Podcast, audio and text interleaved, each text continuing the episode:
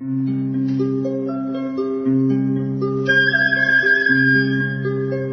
رادیو کودکان دنیا خوش آمدید.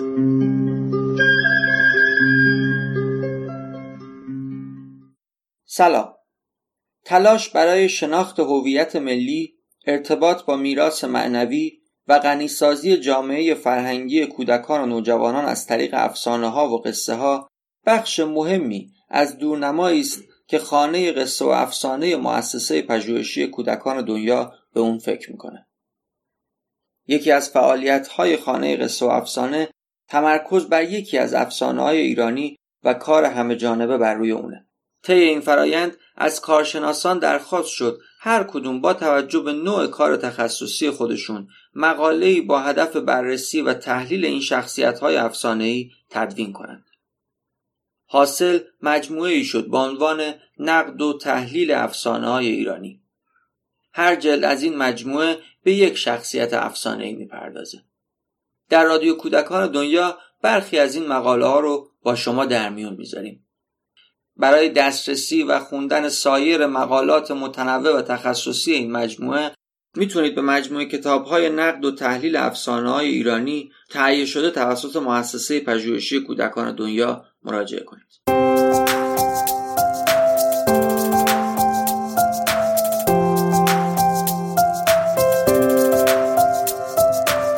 در این قسمت مرجان ریحانیان مقاله از کتاب نقد و تحلیل افسانه ماه پیشونی می‌خونه مقاله نوشته خانم فریبا کیهانی با عنوان تصویر زبان دیگری برای خواندن قصه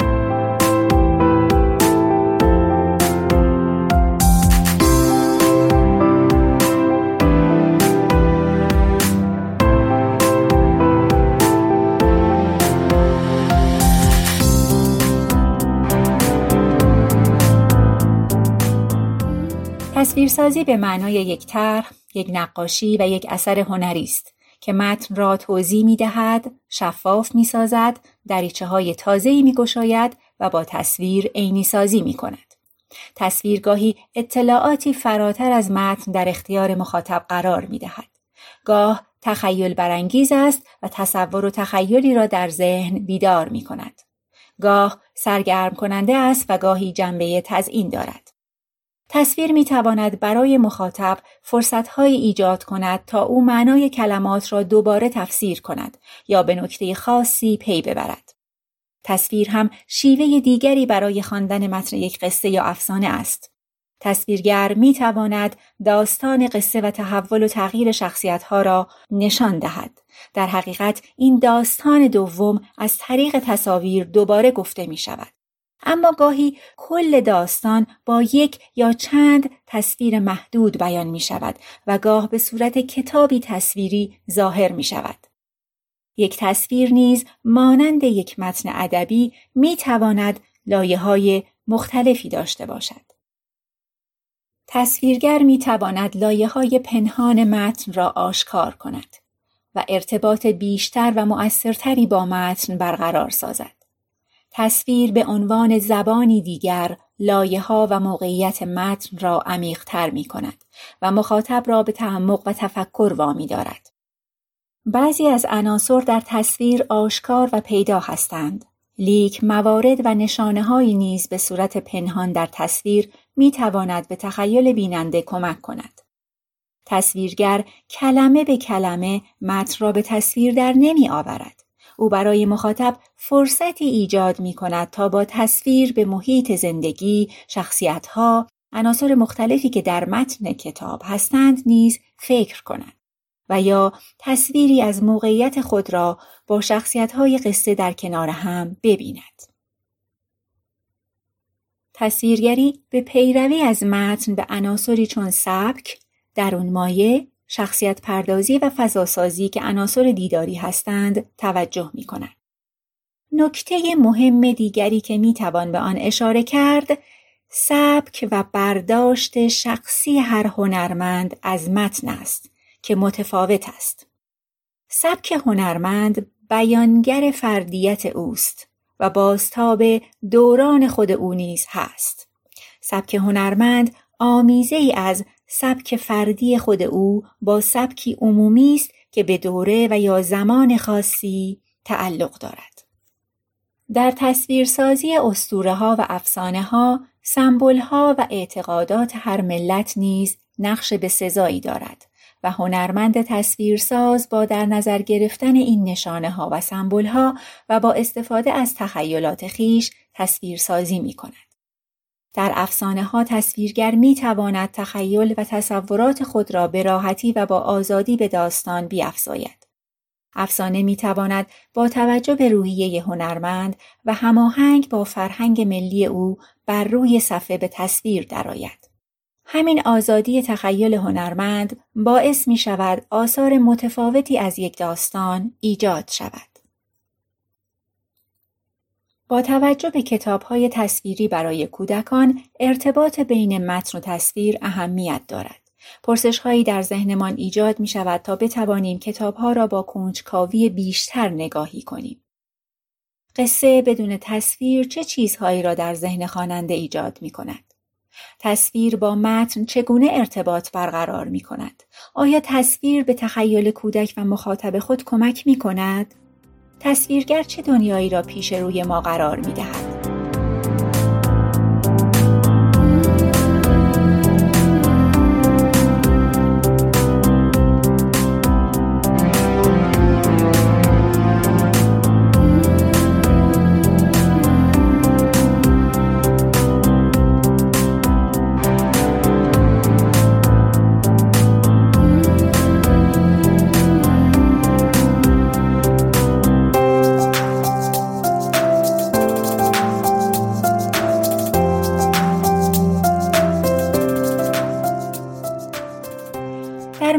مجموعه ماه پیشانی برداشت های متفاوتی را از نویسندگان مختلف می‌بینیم. در بسیاری از مناطق ایران نیز داستان ماه پیشانی با اسامی مختلف موجود است. در بسیاری از نسخه های قدیمی تر فقط متن بازگو کننده قصه است. در بعضی از داستانها تنها تک تصویری را در گوشه از متن می بینیم که قصد آن تصویرگری نبوده است. در سالهای اخیر تنها چند نمونه تصویرگری قابل بررسی در فهرست مجموعه ماه پیشانی موجود است.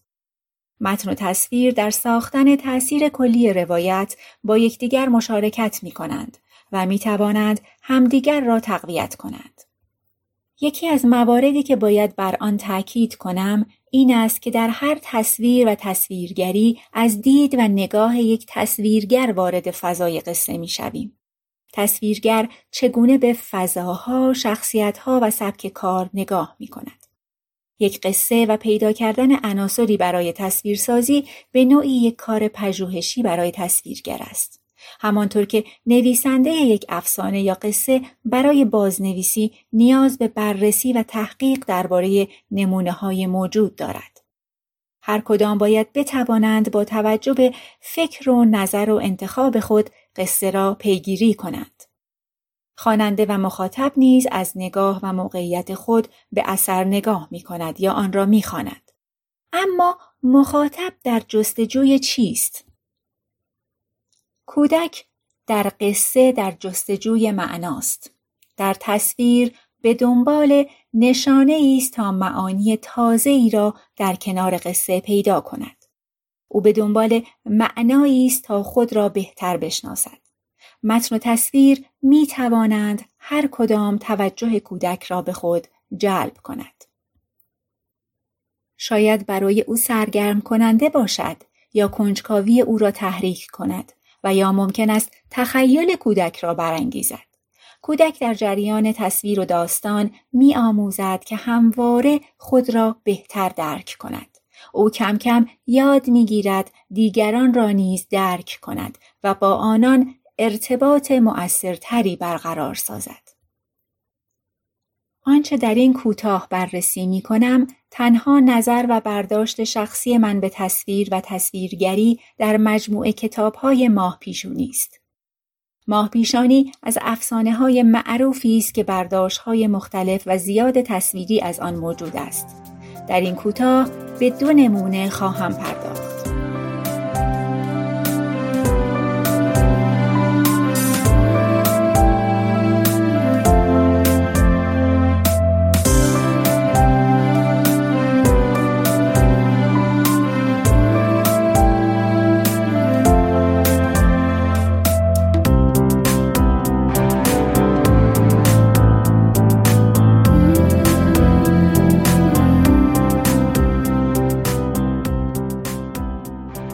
به فضاسازی و سبک تصاویر در کتابهای ماه پیشانی نظری بیاندازیم.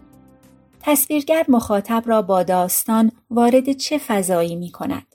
چه چیزهایی در تصویر او را جذب می کند؟ چه عناصری ممکن است کنجکاوی او را تحریک کند؟ آیا به او فرصت می دهد تصویرسازی خودش را هم داشته باشد؟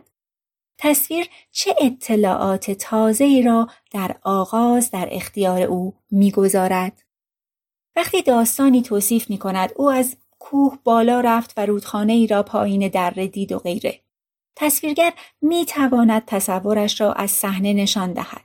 خواننده نیز می تواند وقتی این کلمات را می خواند تصور و تصویر خاص خود را از آن داشته باشد. این تصویر شامل تمام کوهها، رودخانه و دره هایی می شود که تا به حال دیده است. از این رو مهم است که شخصیت ها، نمادها و فضا چگونه برای مخاطب تصویرسازی شود. زیرا هر کدام ارزش خاصی دارند. به تصاویر کتاب ماه پیشانی نویسنده ناصر یوسفی و تصویرگر مهران زمانی نظری بیاندازیم. قصه این چنین آغاز می شود.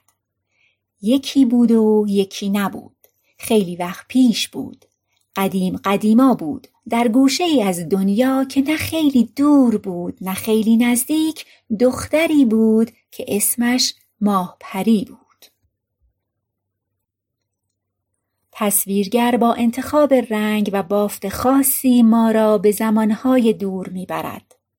زمان و مکان مشخص نیست. هر جا و هر زمانی در گذشته می‌تواند باشد. در متن به تنهایی و دوستی ماهپری با محیط اطرافش یعنی پروانه ها، گیاهان و ستاره ها اشاره می کند. در تصویر نیز ماهپری تنهاست و او را در فضای میان پروانه ها و گلها می بینیم.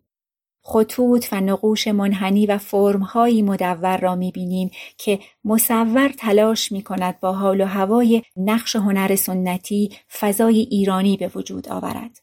این نقش ها در طول تصاویر کتاب در میان گیاهان در امواج آب، در فضای اطراف چاه، در حاشیه لباس ها و گلیم و همه چیز دیده می شود. این سبک را تا صفحات پایانی می بینیم. ماه پیشونی قهرمان قصه خود را تنها احساس می کند. موقعیت های مختلف او را وادار می سازد تا در تنهایی راه خود را ادامه دهد. او با حیوانات، گیاهان و آنچه در محیط اطرافش است ارتباط مهم و ارزشمندی برقرار کرده است. در تمامی تصاویر این ارتباط را با محیط اطرافش شاهد هستیم. ماه پیشانی دختری است راستگو و مهربان و ساده. تصویرگر در شخصیت پردازی ماه پری و گلابتون تلاش دارد تا مهربانی و نامهربانی این دو شخصیت را برای مخاطب در چهره و آرایش مویشان پدیدار سازد. اما در عین حال هر دو شباهت زیادی به هم دارند. در تصاویر نامهربانی و زشتی جایی ندارد و بیبی بی خانوم تصویری ندارد. دو کودک در پایان قصه به هم شباهت بیشتری پیدا می کنند و به هم نزدیک می شوند. دوستی تازه‌ای بین آنها شکل می گیرد. در واقعیت چهره ها مانند قصه دارای احساسات ضد و نقیز نیستند. کسی نمی تواند بگوید این چهره نامهربان است یا مهربان. نمایش چهره های متضاد در تصویر باعث می شود کودک تفاوت را تشخیص دهد و در جایی شخصیت مورد علاقه اش را انتخاب کند. قول به شکل زنی مهربان و خوشقلب پدیدار می شود که قصدش کمک کردن است. لباسهای رنگی به تن دارد. قول هم انسانی مانند انسانهای دیگر است. او گاهی خوشحال و گاهی ناراحت می شود. اشیا و نوع زندگی خانم قول هیچ چیز عجیبی ندارد. او یک خانه واقعی دارد با تمام وسایلی که می تواند در یک خانه باشد. مسیر ماه پیشانی مسیری برای مستقل شدن و به دست آوردن توانایی تازه است. خانم قول نیز با رودخانه رنگین کمان و گل به کودک اطمینان به آینده و فرجامی سعادتمندانه را نوید می دهد. تصویر گل و رشد آن را تنها در جایی می‌بینیم که دوستی بین ماهپری و گلابتون شکل می‌گیرد. در تصویرگری کتاب رنگ، نقش و عناصری که به کار رفته رنگ خاک و سفالگری سنتی و استفاده از نقش مایه ها و الگوهای دایره‌ای و گسترش را به خاطر میآورد.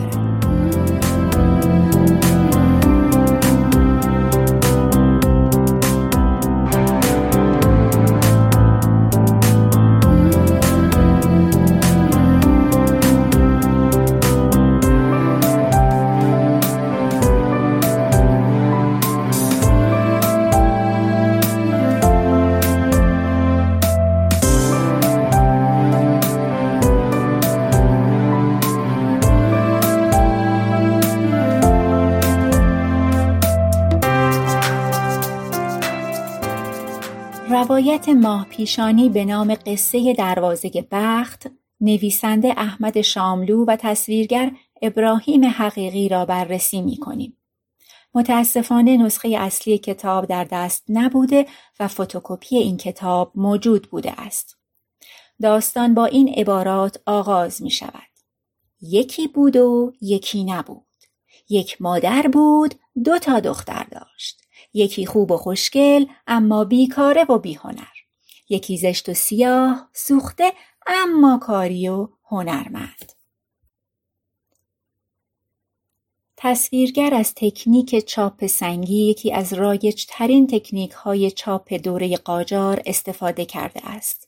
این تکنیک یکی از منابع الهام هنرمندان معاصر جهت زنده کردن هنرهای دوران گذشته ایران است. در روش تصویرسازی چاپ سنگی دقیقا از سنت کتاب آرایی پیشین استفاده می شد. در این روش به غیر از رنگ سایر تکنیک های تصویرسازی از قبیل طراحی اسلیمی و خطایی و خصوصیات آرایش صفحه مورد توجه قرار می گرفت. توضیح کوتاهی نیز درباره طرح اسلیمی و خطایی لازم است. طرح اسلیمی نقش تزئینی به شکل گیاه با ساقه مارپیچی است که ابتدا و انتهای آن مشخص نیست. یکی از هفت نقش اصلی در نگارگری سنتی ایران است. خطایی از خط گرفته شده و یادگاری از نفوذ چین در ایران بوده است. این نقش از ترکیب گل و قنچه و برگ پدید می آید. در تصویرگری فضای کلی داستان از این شیوه استفاده شده است. در این مجموعه تصاویر بر اساس یک موضوع واحد کار شده و عناصر تصویری در ارتباط با این موضوع مصورسازی شده است. در کنار شخصیت‌های اصلی در طول کتاب، تصاویر گیاه و حیوان را هم به صورت تزئینی می‌بینیم. نقش درختها و حیوانات برگرفته از نمادها و نقوش ایرانی در فرش و نقاشی مینیاتور است. نمونه دیگر به نام ماه پیشانی قصه ما انتشارات منادی تربیت است که پژمان رحیمی زاده آن را تصویرگری کرده است. متاسفانه از این مجموعه یک تصویر بیشتر موجود نبود و به متن آن دسترسی نداشتیم. به نظر می آید تصویرگر فضایی نسبتا واقعی با ایهام و ابهام به وجود آورده است. در تصویر این کتاب ماه پیشانی در فضایی تخیلی و غیرواقعی با حیواناتی نیمی واقعی و نیمی خیالی و قول در کنار هم دیده می شود. به چند نمونه از فضاسازی تصاویر داستان دختر خاکسترنشین یا سیندرلا که شباهتهایی با قصه ماه پیشانی دارد نگاهی بیاندازیم. در تمامی این نمونه ها داستان با یکی بود و یکی نبود در زمانهای خیلی دور دختری زندگی می کرد و غیره شروع شده است. تصاویر در تمامی موارد واقعگرا هستند. تصویرگر فضایی خلق کرده که به نظر می رسد به دوره های گذشته تعلق دارد. ظروف و نوع وسایلی که در فضای تصویر می بینیم نشان از سالهای دور است. هر تصویرگر با برداشت خود و استفاده از سبکی خاص فضایی برای متن داستان خلق کرده است. فضا بخش مهمی از تصویرگری است. مخاطب در فضایی که تصویرگر خلق می کند در زمان سفر می کند و او را به مکانها و موقعیتهای مختلف می برد. فضا یکی از عناصری است که می تواند تخیل مخاطب را تحریک کند و او را به دنیای تازه‌ای وارد کند.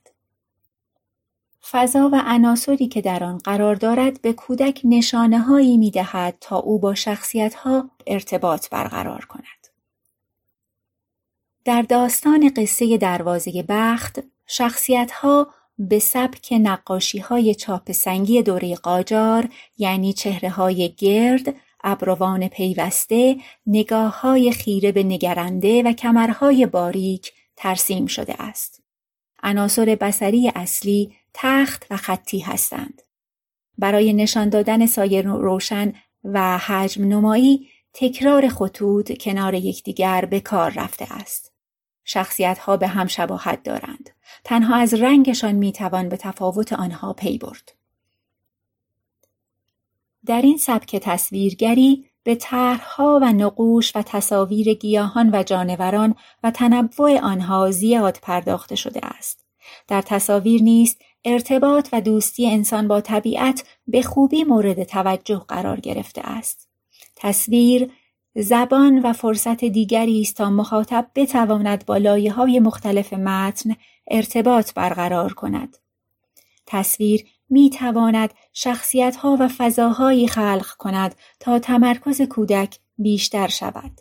به موقعیت ها فکر کند، تخیل کند و خود و احساسات خود را بهتر درک کند.